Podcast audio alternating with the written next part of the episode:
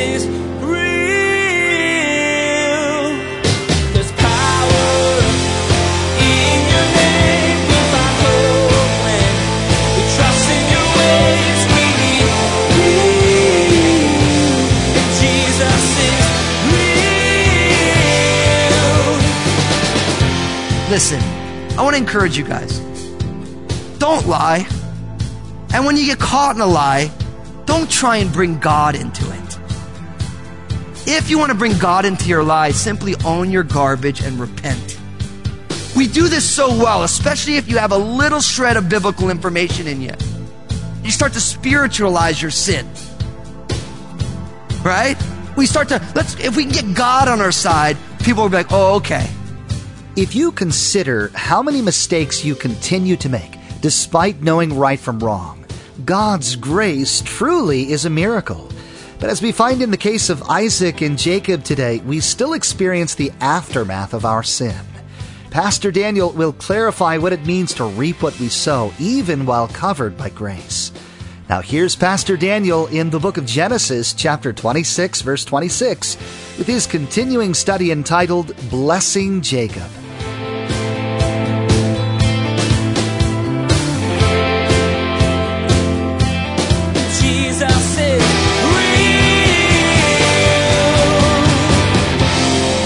In verse 26, look at what happens. Then Abimelech came to him from Gerar with Ahuzath, one of his friends, and Phicol, the commander of his army. And Isaac said to them, why have you come to me, since you hate me, and you have sent me away from you? And they said, we have certainly seen that the Lord is with you. So he said, let there now be an oath between us, between you and us, and let us make a covenant with you, that you will do us no harm, since we have not touched you, and since we have done nothing to you but good, and have sent you away in peace. Now, you are now the blessed of the Lord.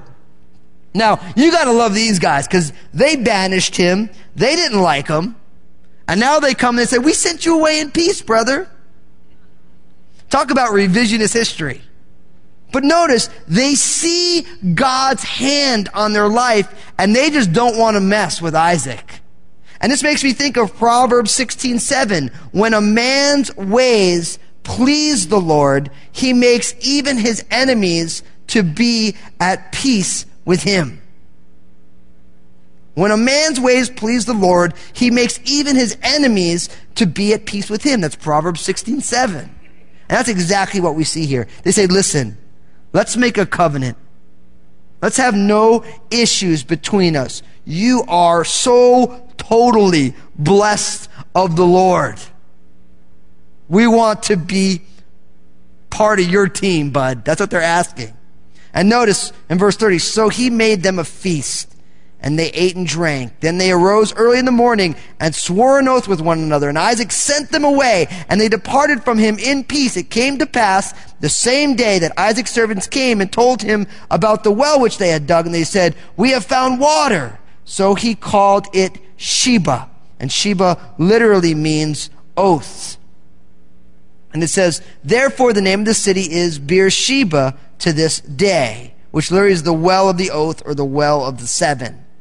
When Esau was 40 years old, he took wives, Judith, the daughter of Beri the Hittite, and Basemath, the daughter of Elon the Hittite, and they were a grief in the mind to Isaac and Rebekah. Now, they make this covenant. I love this, because these men come to make peace with Isaac, and he makes a feast for them. And would to God that when people come to make peace with us who were formerly at enmity, that we would be peacemakers as well. I know sometimes that people hurt us, and we don't want to make peace, and we don't want to receive people, and we don't want to forgive them.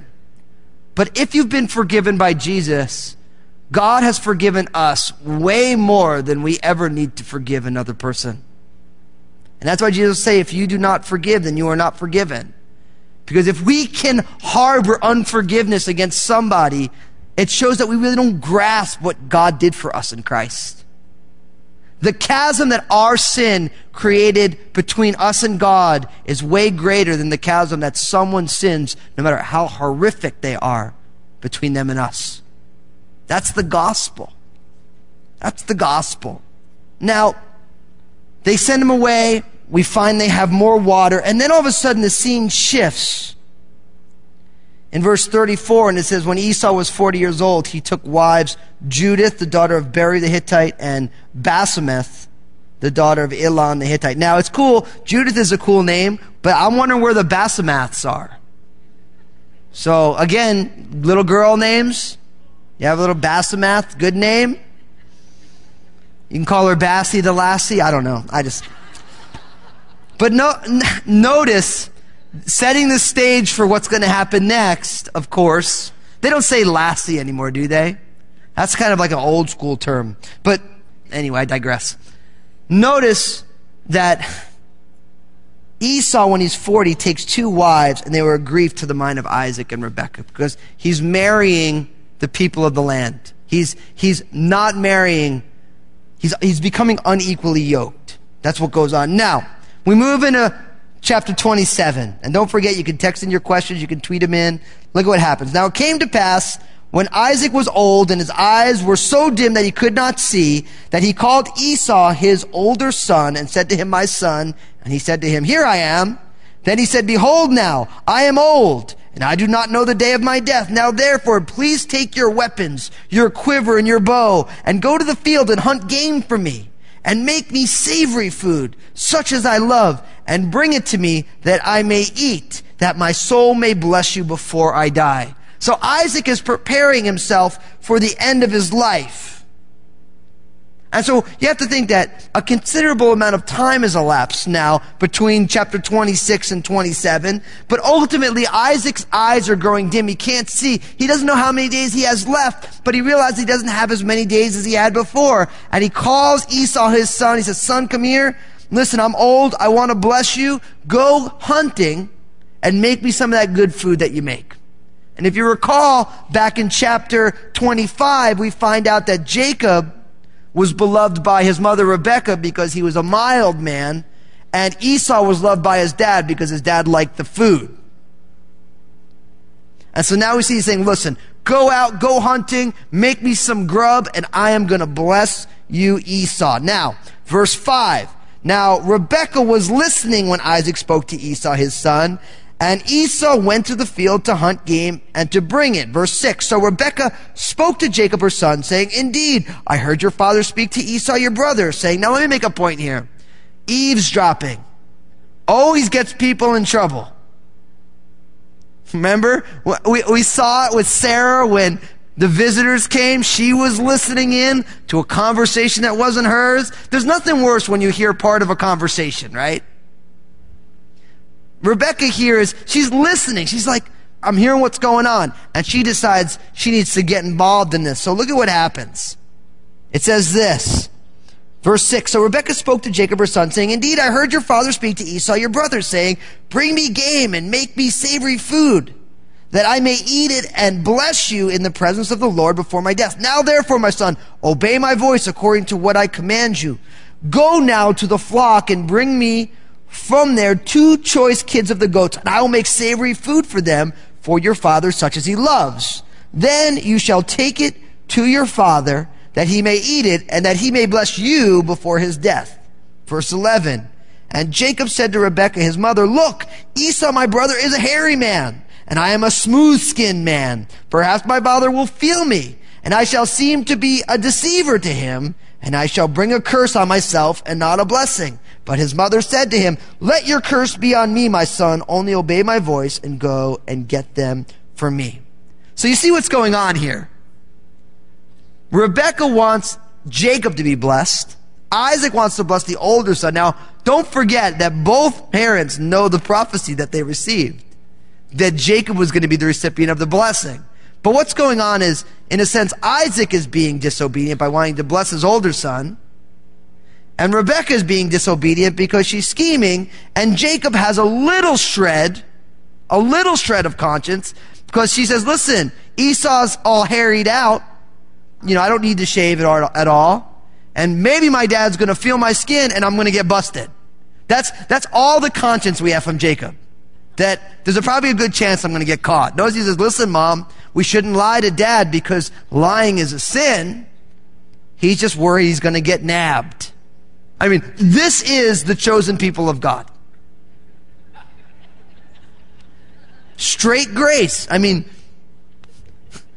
so Rebecca says, listen, I'll make the food. Just go take some of the goats. We're going to get you the blessing. Now, and verse 14, and he went and got them and brought them to his mother, and his mother made savory food, such as his father loved. Then Rebekah took the choice clothes of her elder son Esau, which were with her in the house, and put them on Jacob, her younger son. And she put skins of the kids of the goats on his hands and on the smooth part of his neck. Then she gave the savory food and the bread which she had prepared into the hand of her son Jacob. Verse 18, so he went to his father and said, my father. And he said, here I am. Who are you, my son?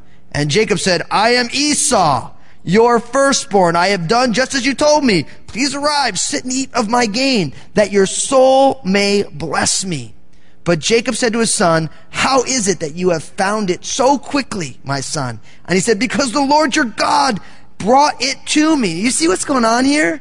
This is so deceptive. I mean, they're tricking Isaac by tricking Jacob out with fake skins on the smooth part of his neck, putting Esau's clothes on. And it's basically, who are you, my son? Jacob's like, I'm Esau. I mean, your firstborn. It's me, it's Esau. And he's like, well, how'd you get it so quickly? And of course, he brings God into the deception. The Lord your God brought it to me. Now, listen, I want to encourage you guys. Don't lie.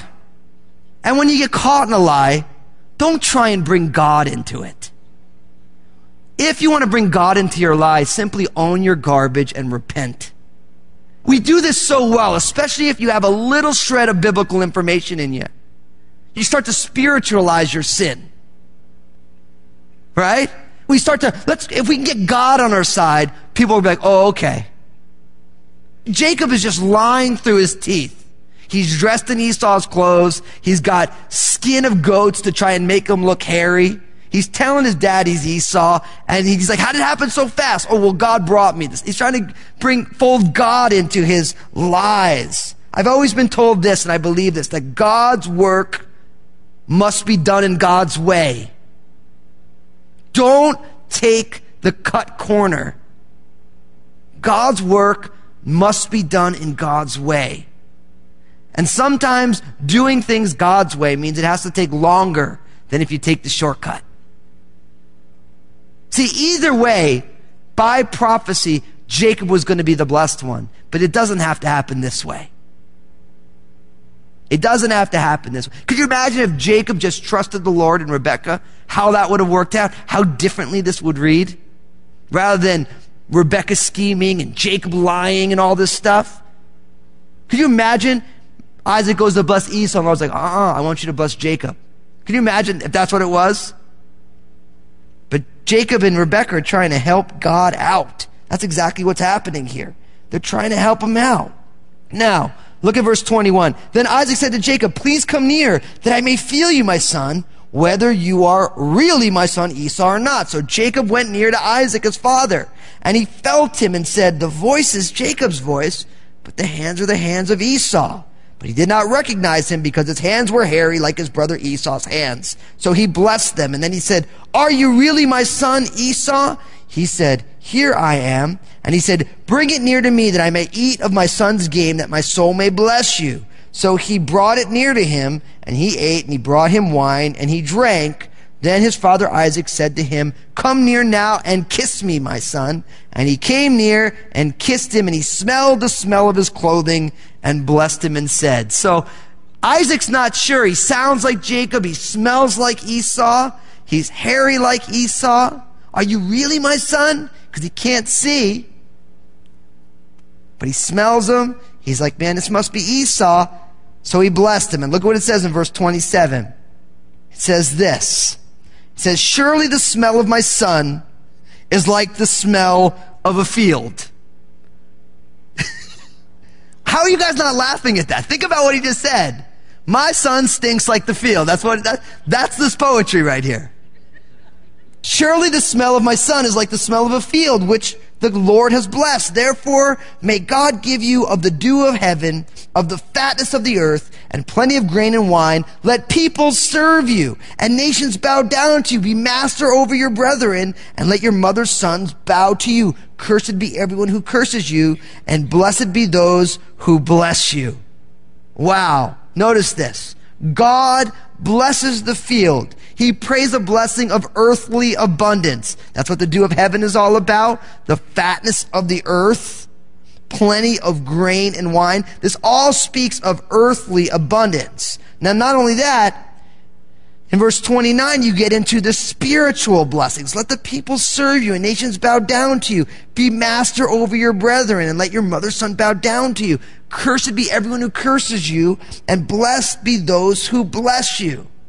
Now, the blessing of being masters, we know that Jesus' lordship was a servant leadership, a servant lordship. So when we hear this thing about be the master, we always think, yes, power, control. No. Jesus, as the King of Kings and Lord of Lords, died to serve humanity. God's blessing of being a master in the kingdom is actually one of giving up your life so that others may have life. It's textbook servant leadership. And so if God has given you a position of authority, that is not for you to wield for power's sake. That is for you to submit to the authority of Jesus to serve people in his name. Jesus is the ultimate servant leader.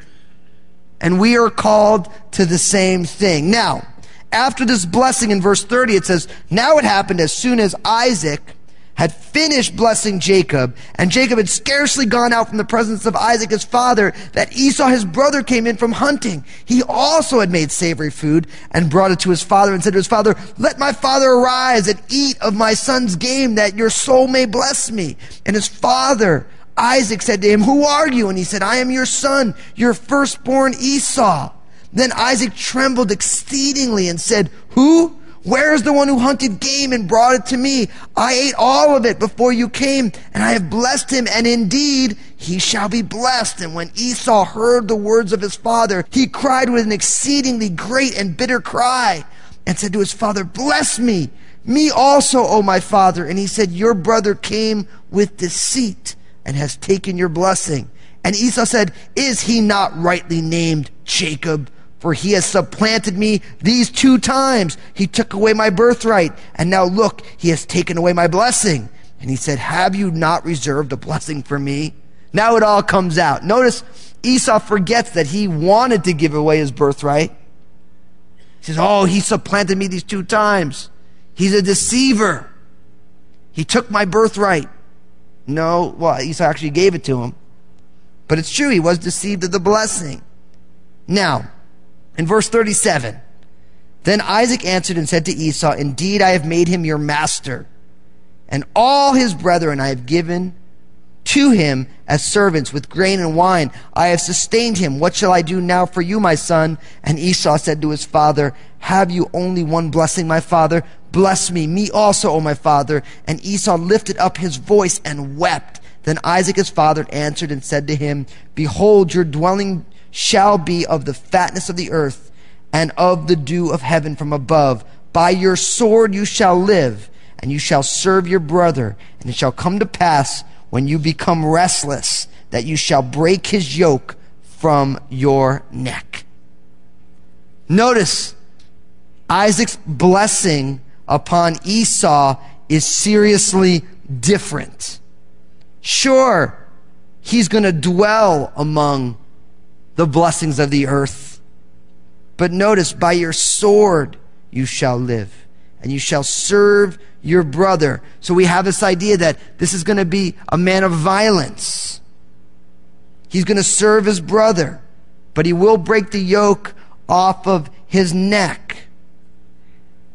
So we have the descendants of Esau serving.